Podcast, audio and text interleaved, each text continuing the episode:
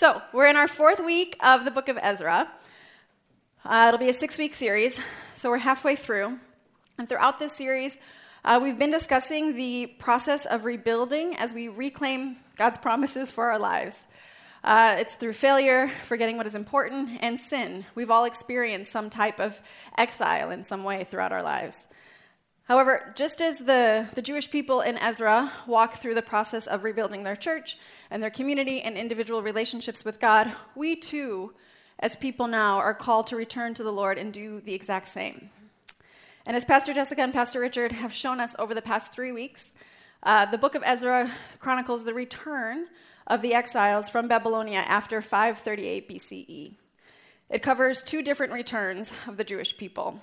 Both are significant in that the first highlights the reconstruction of the temple, which we've been covering and will close out today. And the second highlights the reconstruction of community within Jewish life, which we'll get to next week. The Book of Ezra is really one of those cool books of the Bible to read on the days in which we actually don't believe any of this. We all have those days. And it's cool to read on those days because this book is full of prophets, prophecy, and history. So much of what happens, because it happens within Persian royalty, it's written down, it's scribed. They can go back and reflect and look and see how things match up with history, see how God's people have moved through history, and these stories match up with what general historians know about the past. Ezra does that for us.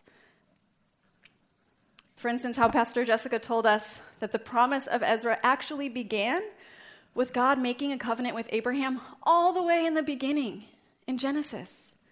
That's where this began, centuries ago, and how 3 different books of the Bible, Jeremiah, Isaiah, Daniel, all laid out promises of God's people, the experience that they have in this book. And then Pastor Richard reminded us that just like the Jewish people returning from exile, we are also called to first build the altar before the temple, because worship is the place where we always begin again. And then last week, Pastor Jessica left us with a warning about how the enemy doesn't like when people stop wondering and start following God. The opposition that the Jewish people in Ezra faced every time, they're like, okay, we can do it this time. And then they'd get hit again. The enemy does not like that.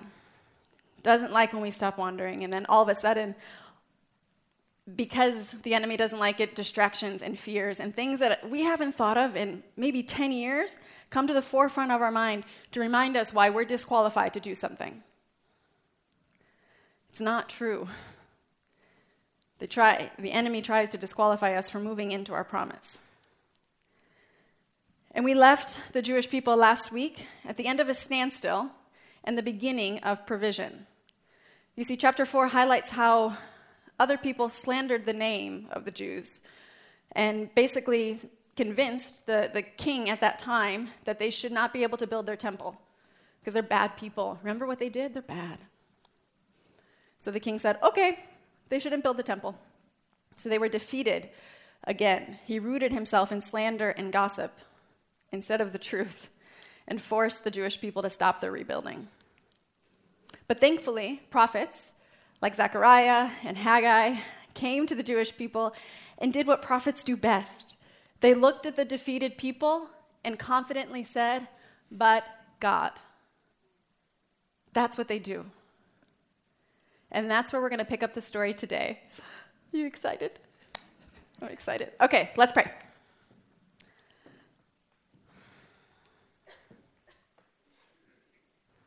Lord, I love you. I thank you for being with us in this space. I thank you for creating this space for us, Lord. I pray that distractions stay at the door. I pray that whatever is waiting for us as we leave this place waits until we leave this place. I dedicate this time and this space to you and to you alone, Lord. We are your people, and we're here to hear your word. Lord, I have plans for this sermon. I have things that I have written down, but if you want to do something else, you do it. This is for you. We love you. Amen. So we left off in Ezra in chapter 4. And so we're going to pick up today in chapter 5. And I look at how big this is. Isn't it amazing? Okay. All right. So where Jess left us off last week was the beginning of chapter 5, which essentially is when the Israelites are defeated, and then God sends two prophets. He sends Zechariah and Haggai to them to encourage them. And so we see chapter 5 start with the encouragement. They show up, and it says, then Zerubbabel, son, that doesn't matter. Zerubbabel and Joshua then became inspired to start rebuilding again, and that's where we pick up the story today. So we're going to read through chapter 5, verse 3 through 5 right now. So either on the screen, or you can just listen to me and try to envision it yourself. That's always fun, too. Okay. At this time, Tattenai, the governor of Trans-Euphrates, and Shethar Bonzai and their associates went to them and asked, to the Jewish people, and asked, who authorized you to rebuild this temple and to finish it? They also asked, what are the names of those who are constructing this temple? But the eye of their God was watching over the elders of the Jews, and they were not stopped until a report could go to King Darius and his written reply be received. Now, these parts of the story, I know we just went from chapter 4 to chapter 5 very quickly. They're just a chapter away for us, but when we left the Jewish people before, when they were defeated, that was 16 years ago. What have they been doing for 16 years? I also kind of want a side Bible of all the times that the Israelites just kind of wandered that's not recorded. Like, what are they doing? Who are they hanging out with? Probably bad things, but I want to know. And so 16 years, they're just sitting there. But for us, it's just a chapter. And we see the governor Tattenai come up and say, what are you doing? I mean, if I saw a project of ruins sitting there for 16 years in my community, and then all of a sudden people are starting to rebuild it, I would have questions too. And so he walks up and he says, what's going on here? Who gave you authority to do this? Also, who are you? They're just building. They don't even care, right? They don't even care. And now, based on the letter we're about to read after this situation, they most certainly had a full conversation with the governor, right? They had a lot of talking going back and forth. I'm sure everybody who was working on the project came forward to have this conversation with the governor about what they were doing. But Ezra, who's the presumed author of this book, needed us to know that one thing was different this time with the building.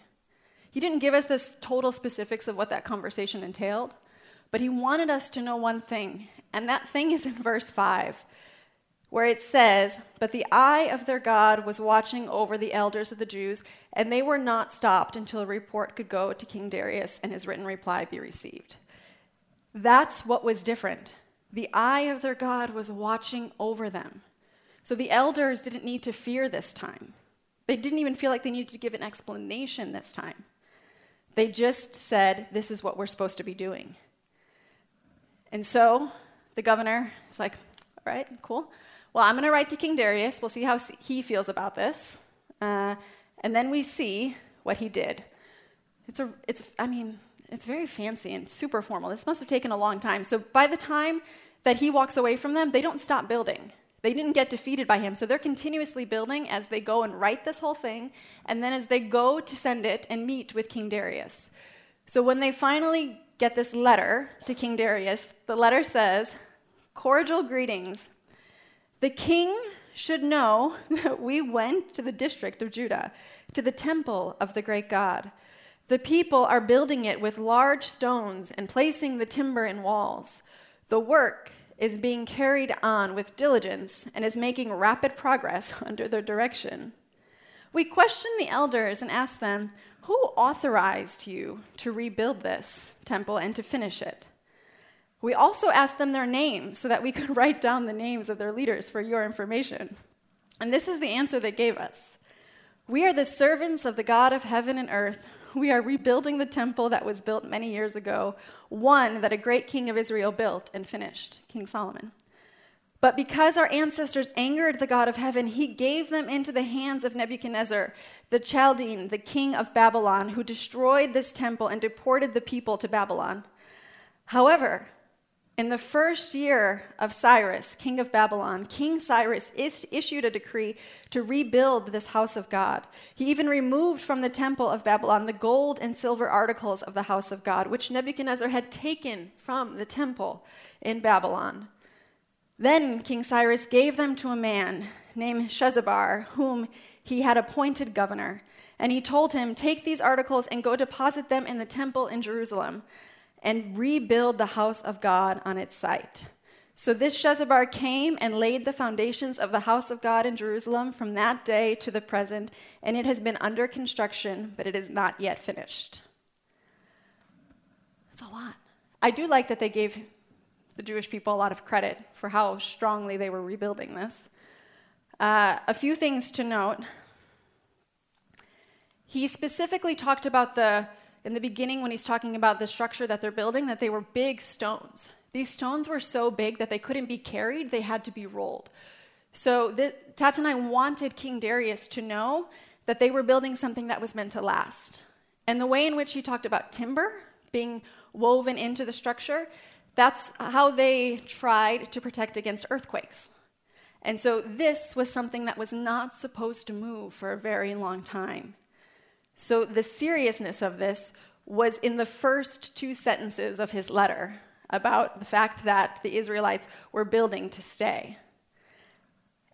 And it was Nebuchadnezzar who took control of them, but it was God who gave Nebuchadnezzar the control. The Israelites made it clear to the governor in this letter that because their ancestors, they took on ancestral sin as their own and said, actually, because our ancestors messed up, our God gave King Nebuchadnezzar control of us. He didn't just take it because he could. He was given it from our Lord.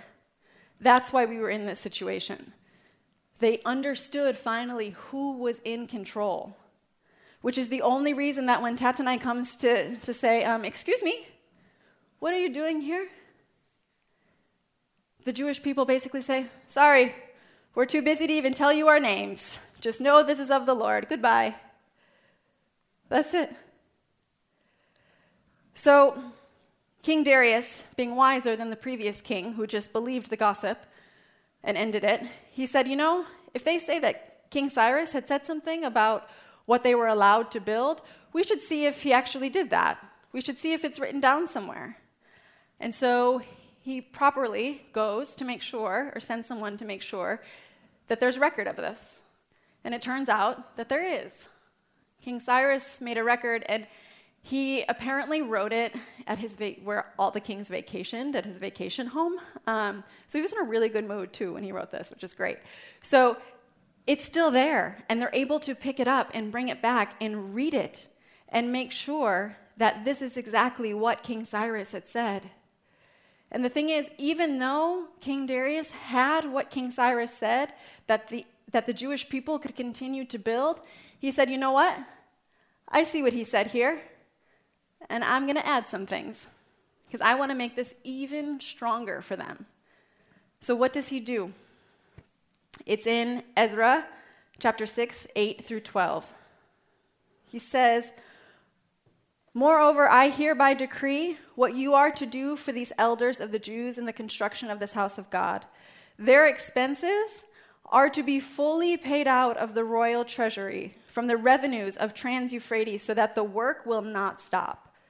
Whatever is needed, young bulls, rams, male lambs for burnt offerings to the God of heaven, and wheat, salt, wine, and olive oil as requested by the priests in Jerusalem, must be given them daily without fail so that they may offer sacrifices pleasing to the God of heaven and pray for the well-being of the king and his sons. Furthermore, I decree that if anyone defies this edict, a beam is to be pulled from their own house, and they are to be impaled on it. And for this crime, their house is to be made a pile of rubble. May God, who has caused this, his name to dwell there, overthrow any king or people who lifts a hand to change this decree or to destroy this temple in Jerusalem. I, Darius, have decreed it. Let it be carried out with diligence." So on top of what King Cyrus said, King Darius is saying more. These people are to build. And he was so serious about killing people who got in the way. He apparently killed like 3,000 people that way. Not for this, but he was kind of an intense guy, and so he would impale people a lot. So when people heard this decree from him, they're like, oh, you're serious. Okay. All right, we know what you do. Yeah, we'll follow this. And so the Jewish people were then able to continue their diligent work building the temple, because they had the backing of King Cyrus. Then they had the backing of King Darius. And then the governor just went on his way. You don't want to be impaled. And last week, Pastor Jessica talked about how opposition often follows God's people. It was true then, and it's true now. And the Israelites, as we know, weren't always known to stand up to opposition in this book and many others. And we've seen that here play out in the story. But what was different this time? Right? The opposition didn't stop them. 16 years had passed since the last time they tried to build the temple in chapter 4. So what changed this time to make them resistant to that opposition? Two things made them resistant to the opposition: the prophets and the promise. The prophets inspired them, and the promise sustained them. That's what they needed. So the prophets, we meet them in the beginning of chapter 5. And we met them last week, Haggai and Zechariah. But it was because they came to God's people that Zerubbabel and Joshua were able to pick up themselves and start building again. Who knows what condition they found them in? Who knows what they were occupying their time with? They didn't care what they saw. They came and said, this is what you're supposed to do. Get up. And as prophets of God, they touched on these truths. And these truths were so deeply embedded in the people that they recognized them as they were spoken over them. So they knew it had to be from their God. And it's not just what they say, right? It's also their presence. Our words are only half of what we bring to people. We can be saying the right things, but if our spirit and our presence isn't matching with that, people will know we're not real. We can talk a good game, but if it's not in our heart, then it matters nothing. Because we know that some people, regardless of their words, either give us life or drain us with their presence. But when we're surrounded by people filled with the Spirit of the Lord, you can't help but feel braver. It just oozes out of people and sticks on others. That's how it happens. It can't be contained. Your spirit, then, can't help but recognize something otherworldly in them. Something holy, something that says, I know what you see here, but I need you to trust what I know is going to happen. Regardless of the rubble the past 16 years that you've been sitting on, I know a temple is going to be built here. You can't see it, but I can, and I need you to trust me. And that confidence makes us look at that pile of ruins and actually see the temple, envision it. That confidence makes us stand firm when questioned about what we're doing and what authority we have to be acting.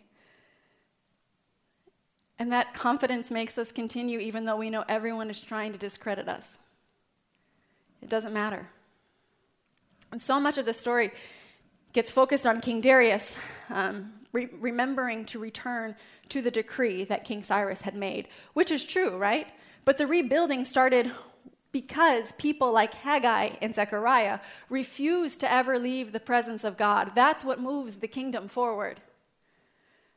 Because we could have all the decrees in the world, but if we don't have prophets and people filled with the presence of God moving things forward, we go nowhere.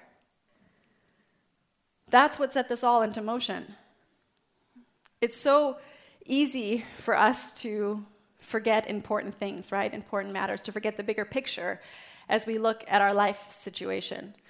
And it would be easy for the Jewish people to do the same in this story. You know, the present is closer to mind than the past. Our vision is so limited. They've been sitting and waiting for 16 years because of their present situation. And without people prophesying over us, we may look at those ruins for another 16 years and another 16 years.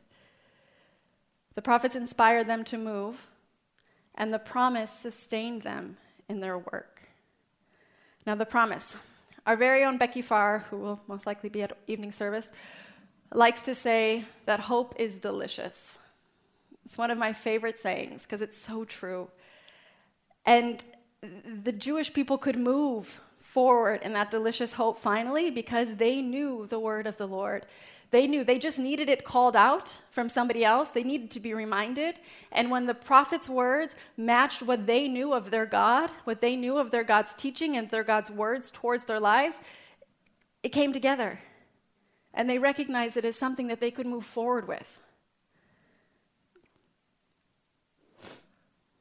They knew that it was sourced in their Creator. But if we don't know the words of the Lord and somebody comes to encourage us with it, we may think they're just crazy. The Bible's full of crazy stuff. If we don't recognize it, we can't take it as our own and move. But the hope of the prophets matched their hope in the Lord, so they knew that the promise was real. That's why there's no timidness when Tattenai comes to inquire what they're doing. They didn't even feel like they needed to waste time trying to convince anybody of anything. They just stated what they were doing and kept working, because they were working through the lens of the promise of God.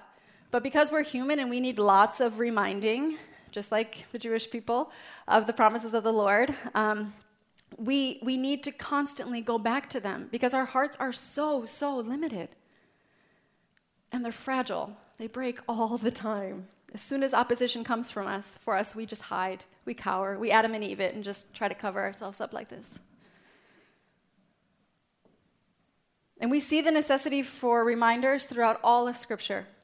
God constantly challenges his people to remember. And for the Jewish people to this day, prescribed rituals for them to remember, right? In the book of Joshua, God commanded the Hebrew children to build an altar after they crossed the Jordan to remind future generations of what happened because they would have no idea how painful that past was.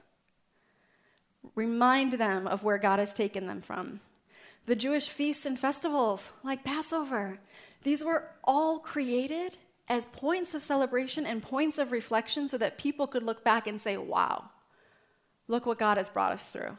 Without those things, we just continue and we look around, we see everything is in destruction, and then we just surrender to the opposition. We're fragile. We need reminders. And for us Christians, this right here, my Bible in my iPad and my Bible in my hands, this is our reminder.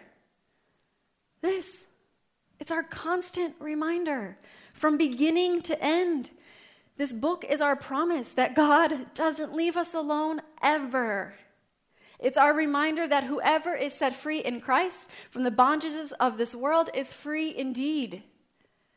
That's what this book is. And in these passages, what set them free was the Lord's guiding of King Darius, right?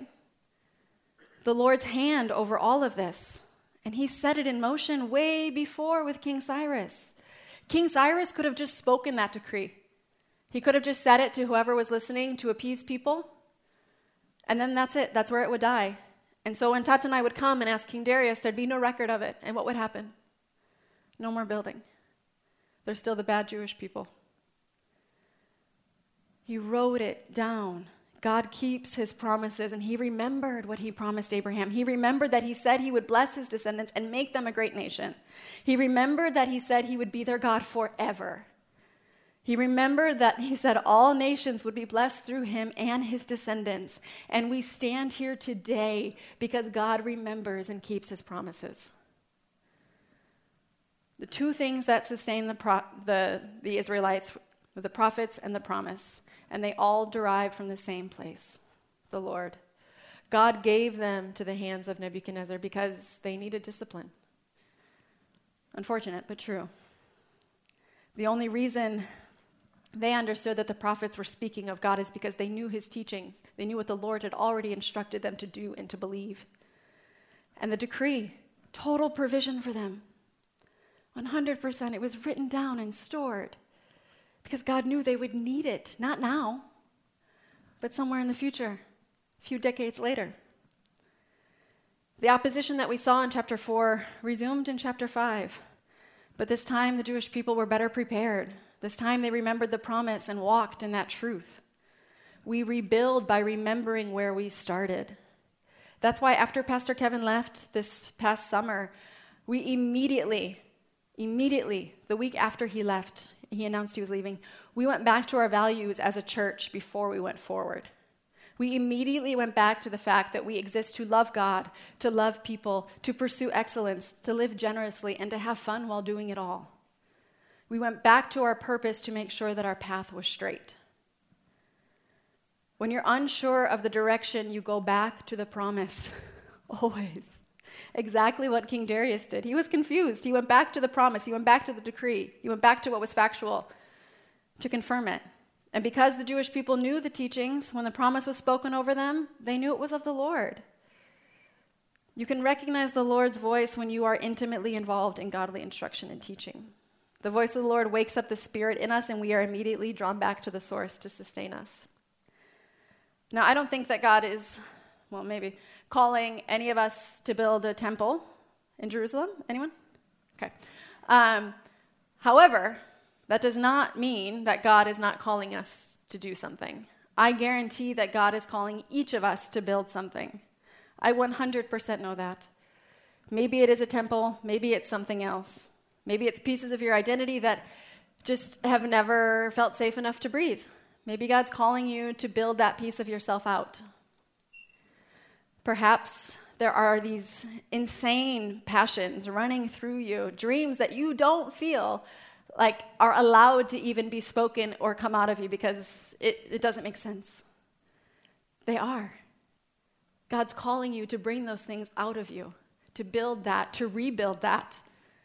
Perhaps it's relationships that are broken and desperately seeking a bandage. Whatever it is, God is calling you to something. Build or rebuild. Whatever blank slate or pile of ruins you just can't stop thinking about or looking at, trust that God is standing right beside you, looking at them too, wondering when you're going to start to pick up and build. And if in those situations you feel you're sitting in your head, you're like, yeah, I've tried that 100 times. No, I failed. If you think that the opposition has won in your situation, know that there is still more to your story. A pastor liked to say, if you're still breathing, God's not done. There is still more. And know that we do not serve a God of ruins and empty promises, but a God of restoration and covenant. That's it. That's what you need to know to pick up your first brick and start building again. And this is true, right? But it's not often how we feel, is it? For instance, we love to talk about Psalm 37:4 that states that the Lord will give us the desires of our hearts, the things that we just can't shake from our souls. But what's the first part of that verse? It's less quoted for sure. Take delight in the Lord, and then he will give you the desires of your heart. We forget about the first step. We just want the desires to come. We go to God with our requests list on a daily basis. I have a list. I get so wrapped up in it.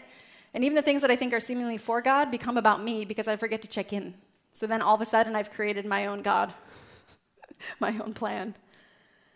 I'm no longer checking in with the source. I'm just asking for the blessing. I want the temple built now, not decades from now. And I do this thing when I'm on planes. I don't have a fear of flying at all. But I always do this one thing to take before I take off. Actually, I do two things before I take off. One is I text a few friends and tell them the number and address of where my dog is and say, you got to go pick her up if I don't come back, okay? They love it every single time I fly. And the other thing is that I say 3 words right before we take off. To myself, I whisper, for your glory. And it's so interesting to me, and I've never, before I was trying to focus on promises and provision, I never really thought about how bizarre it is that I only say it there. And I do it because flying always makes me come to terms with my smallness and God's bigness. It forces me there. It's on planes that I'm most comfortable surrendering myself because I have no choice. I have to. So if something were to happen on that 1 to 13-hour flight, I want to make sure that the Lord knows that I want to be used for his glory in whatever situation that is. And planes is where the illusion of total control is shattered, right? Completely shattered. And as I've flown a lot more recently, I've wondered why I only do it on planes. It's because I don't want to admit this to myself, but I like to think I'm in control on the ground. I do. I think I can build my own temple. And I need to correct that, because I don't want everything to be for God's glory just in the air in a little tube.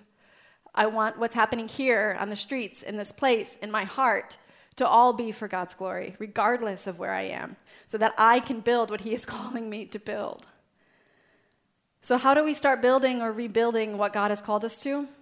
In the same way that the Jewish people did it centuries ago, the prophets and the promise. We heed wisdom from the prophets around us, God's people. Who are the prophets in your lives? Who are they? And it sounds like a super scary question, I know, but if the word prophet freaks you out, just forget about the word and know that a prophet could be somebody who God has actually given divine wisdom to, who could speak into the future, but it's also somebody who is just in step with God and in step with the word and constantly seeking the divine in whatever earthly situation is happening. Just think of them as people you know who recenter you on God's presence, who you go to hear God's word. Those are the people who see a worldly matter and understand the spiritual rooting for all of the issues that we just see on the surface. So go to those people. Seek their guidance. Seek their wisdom. And then we cling to our promise, God's word. I heard a pastor say that when the word of God becomes common to us, we will have access to it, but it will not have impact on our lives. This is not like any other book. And we know this because it still outsells Harry Potter, right? This book is special for a reason. It's for us. It's about us. It's a direct love letter from our Creator to us, and we need to be in it daily through devotionals, through reading chapters. I've said it before, but that the Bible has a built-in devotional, the Book of Proverbs. There's a chapter for every single day of the month. And when we go to God's Word, we are reminded of the promises, and when we regularly engage with God's Word, we can recognize it when others bring it to heal us. And there are over 3,000 promises throughout Scripture, so there is something for everybody. And lastly, if you are already doing these things and listening to wise counsel and reading the word, just know that you got to stick with it. Pastor Jeff just mentioned last week that God is not a God of confusion but of peace. And so if you are to build something, nothing that you can do or I will do will stop the Lord from building it. We are not that powerful. Know that deeply within yourself as you get frustrated waiting to build the temple. You position yourself for the temple building by heeding the words of the prophets and by placing your hope on the known promise of the Word of God. So 2 quick action items this week. If you haven't read Ezra, it's 10 chapters. Please read it. That's a side thing. Again, it's really helpful for just context and reminders of God's provision and promise. But also look at your prayer list. Find where God is missing and adjust it to the source instead of the request. Prayer is not transactional. It's all about our relationship. So look at your prayer list and adjust it to God's heart, not yours. And then find one promise of God in Scripture and memorize it as if it'll save your life. Sounds foolish, but it will. When opposition comes, when the enemy comes to get you, you can rest and you can repeat and you can be saturated in God's word. And that's what's going to pull us through. That's what's going to build temples. And I hope you all come back next week and join us as the namesake of the book, Ezra, makes his first appearance. All right, let's pray.